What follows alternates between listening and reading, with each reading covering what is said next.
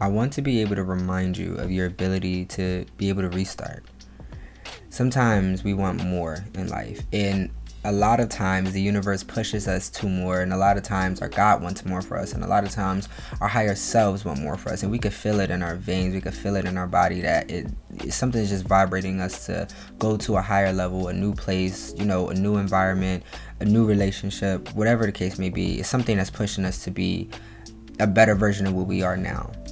But sometimes we don't want to leave a part of our body doesn't want to leave the certain environment, place, job, relationship that we're in because we're used to it.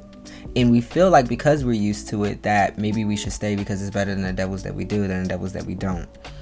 And when we deny, neglect, or reject new beginnings, we set ourselves up to be limited. We set ourselves up to be rigid, and we can stay in a cycle of our expired selves, our expired habits, expired places we already been to, expired love.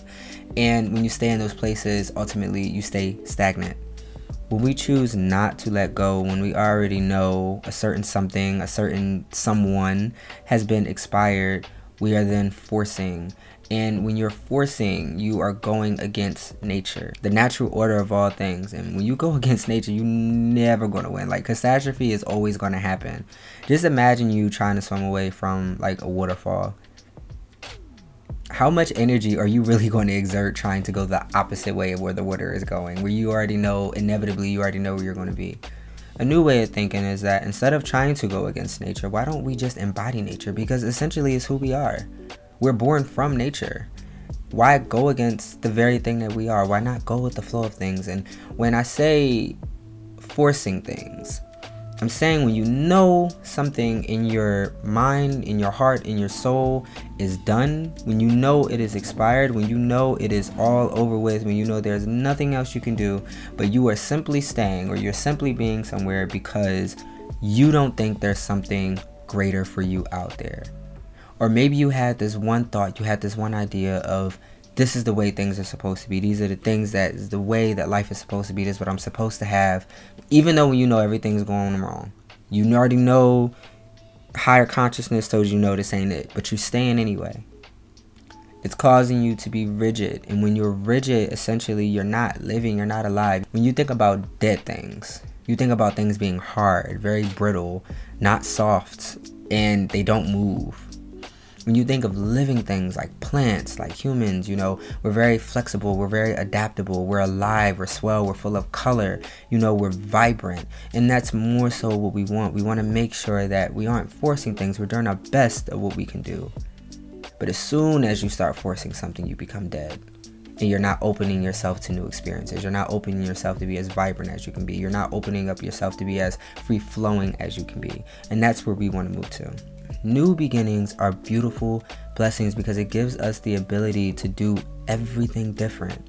All of our old habits, the places where we used to live, the things that we used to say, the things that we used to do, we can let go of all of that and just become a better version of ourselves.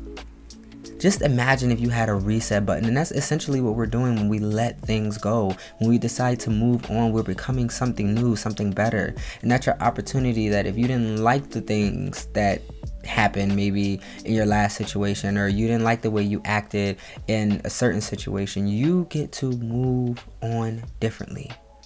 You get to take on a whole new identity. Yes, new beginnings can be scary.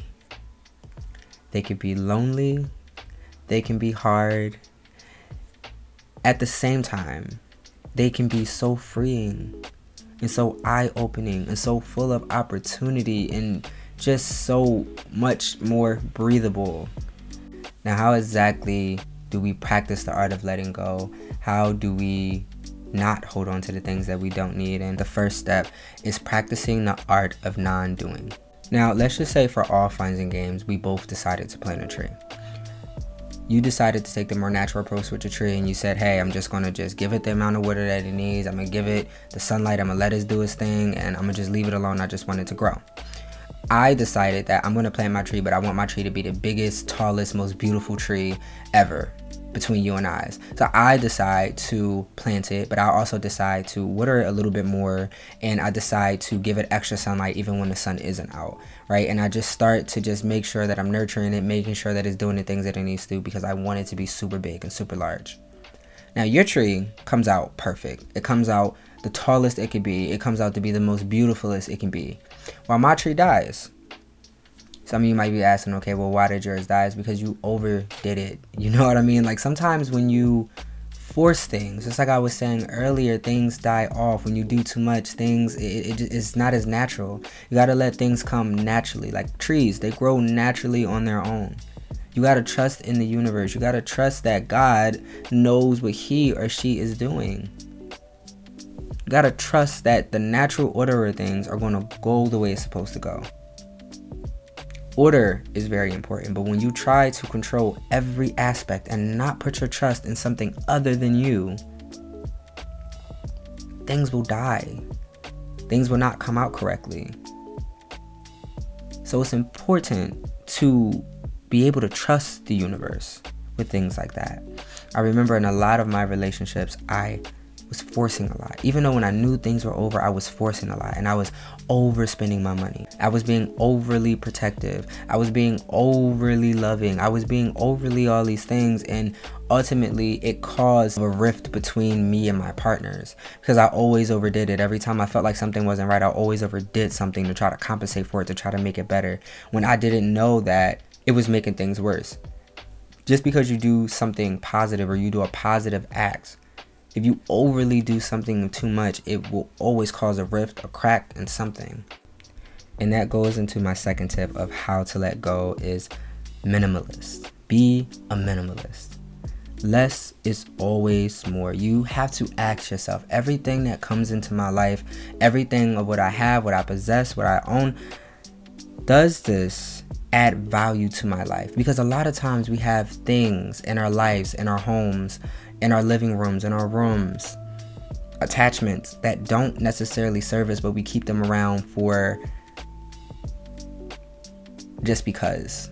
Or, or, or maybe because we've seen our parents do it. We just, it's just a habit that we do.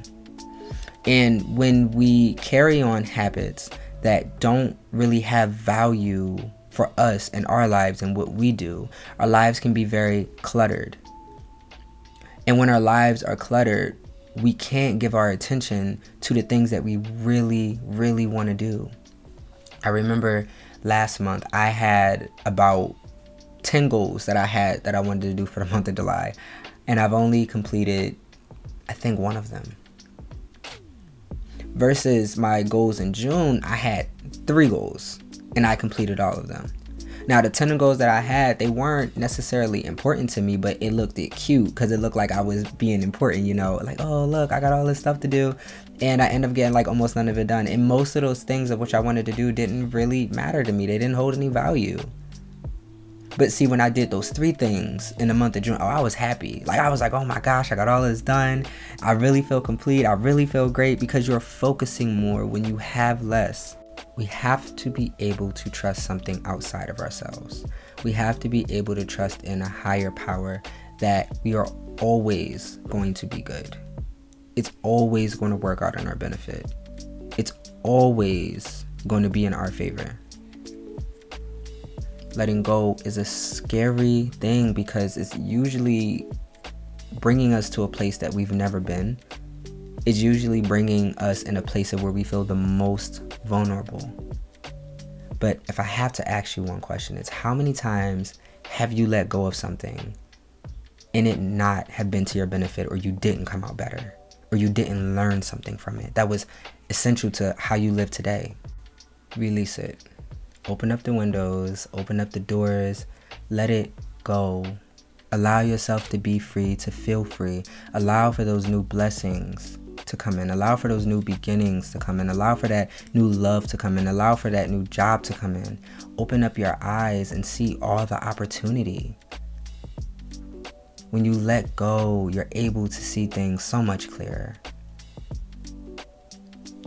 I hope you guys have an amazing week. Make sure that you guys follow the Zen Zone podcast. And I just want everybody to just breathe and know that everything's going to be okay. All right, bye, guys.